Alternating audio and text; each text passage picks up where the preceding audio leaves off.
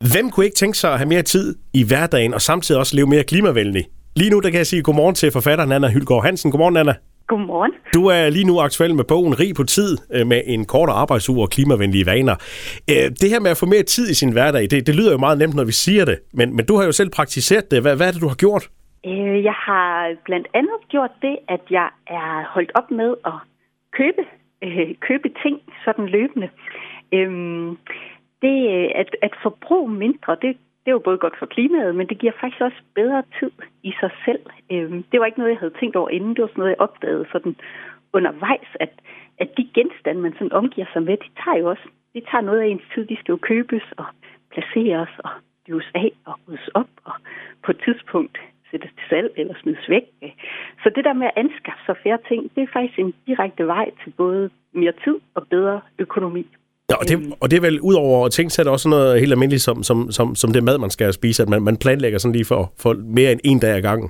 Bestemt. Altså, vi køber ind øh, i min familie til en gang om ugen, og det gør, at vi øh, ikke smider mad væk, fordi så skal vi sådan set spise det hele. Inden at vi øh, handler ind igen, så ligger der ikke noget sådan inde bag os i køleskabet og bliver glemt. Øh, det er jo også godt, det der med at bruge, bruge ting helt op. Øh, og, øh, og med andre ting, der prøver vi sådan at reparere dem og forlænge deres levetid.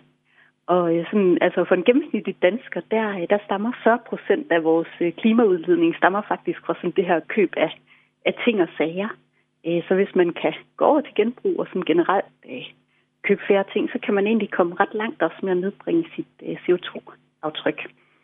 Så det er sådan to, to ting, man får ud af det, kan man sige. Både, eller tre faktisk, både bedre tid og bedre økonomi og, og mindre klimaaftryk. Og jeg synes, vi lever rigtig godt.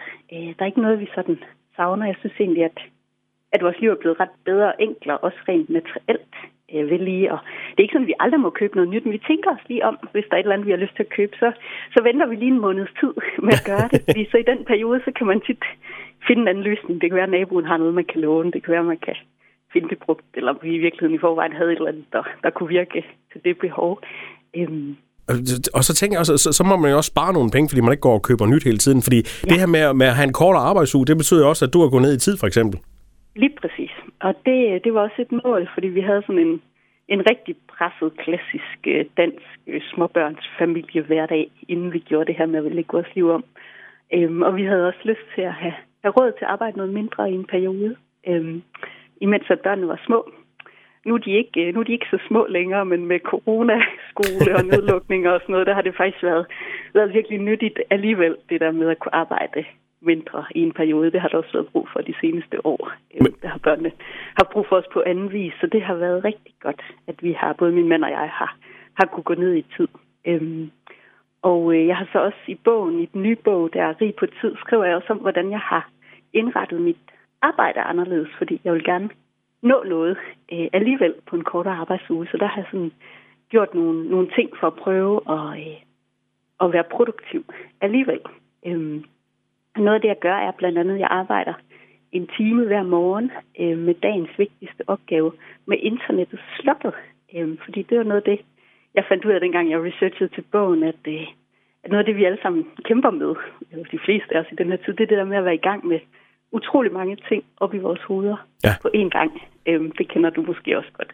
At komme til at tjekke sin telefon øh, midt i, at man egentlig skulle i gang med en eller anden vigtig opgave, eller tjekke sin mail, og så ligger der måske noget, der skal svares på, og så er man pludselig åbnet mange spor i sin, øh, i sin hjerne på en gang, og det er ikke, øh, der er sådan en myte om, at vi kvinder er gode til at multitaske, øh, og det er, det er fuldstændig løgn. Altså, der er ingen, der er gode til at multitaske, hverken mænd eller kvinder, vi udfører opgaver meget langsomt og meget dårligere, når man, når man prøver at gøre mange ting øh, på én gang. Så der er sådan tvunget mig til at arbejde koncentreret med én vigtig ting hver morgen, inden jeg tjekker mail eller gør noget andet. Det har faktisk været altså helt vildt effektivt, hvor meget jeg kan få, få lavet. Øhm, og så øh, bor min telefon nede i en skuffe. Jeg kan høre, hvis den ringer, øh, men jeg kigger ikke på den hele tiden, og det er faktisk også det, øh, det er sådan en meget enkel løsning. Det er både, mens jeg arbejder, og når jeg er derhjemme, til at, at have en telefon sådan lidt ude af øje, ude af sind. Jeg kan godt høre, at du får mere tid, både til dit arbejde, og så, og, og så efterhånden også til alle de andre ting. Men, men jeg tænker også, økonomien, når man går ned i arbejde, så får man også mindre i løn. Ja, ja. Hvordan har ja, ja, det, hvil, hvilke overvejelser har I gjort jer omkring det?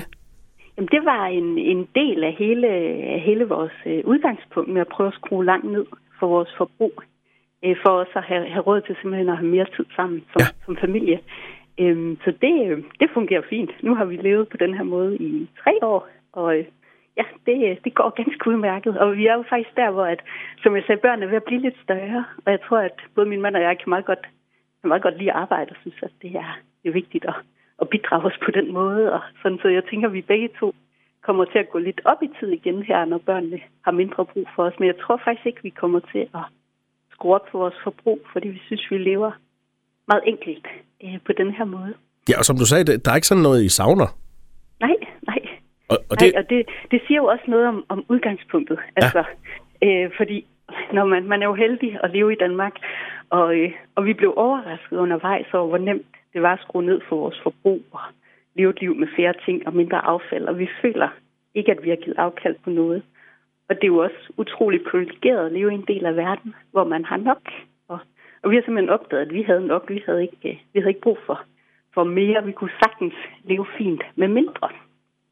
Nu kan man i, i din bog øh, Rig på tid øh, få en masse gode øh, tips til, hvordan man, man, man egentlig kommer derhen. Men, men det kan jo godt lyde lidt overskueligt, inden man går i gang og tænker, nu skal vi til at gøre, nu skal vi virkelig ændre nogle ting.